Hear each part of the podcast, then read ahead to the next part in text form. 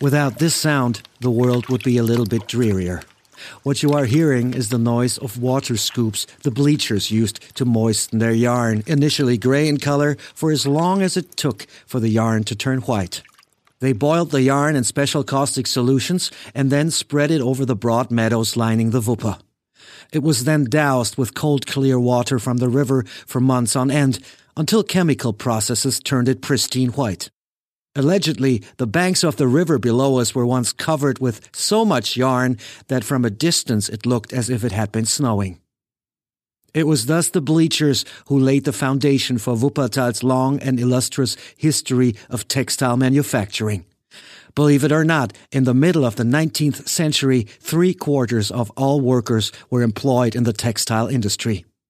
Today, it is only one in 20 but a company with a tradition of about 200 years is still big in business. The Heckinghauser company Bartels Feldhoff. Here the so-called iron yarn was invented. Although it does not contain iron, it is particularly durable.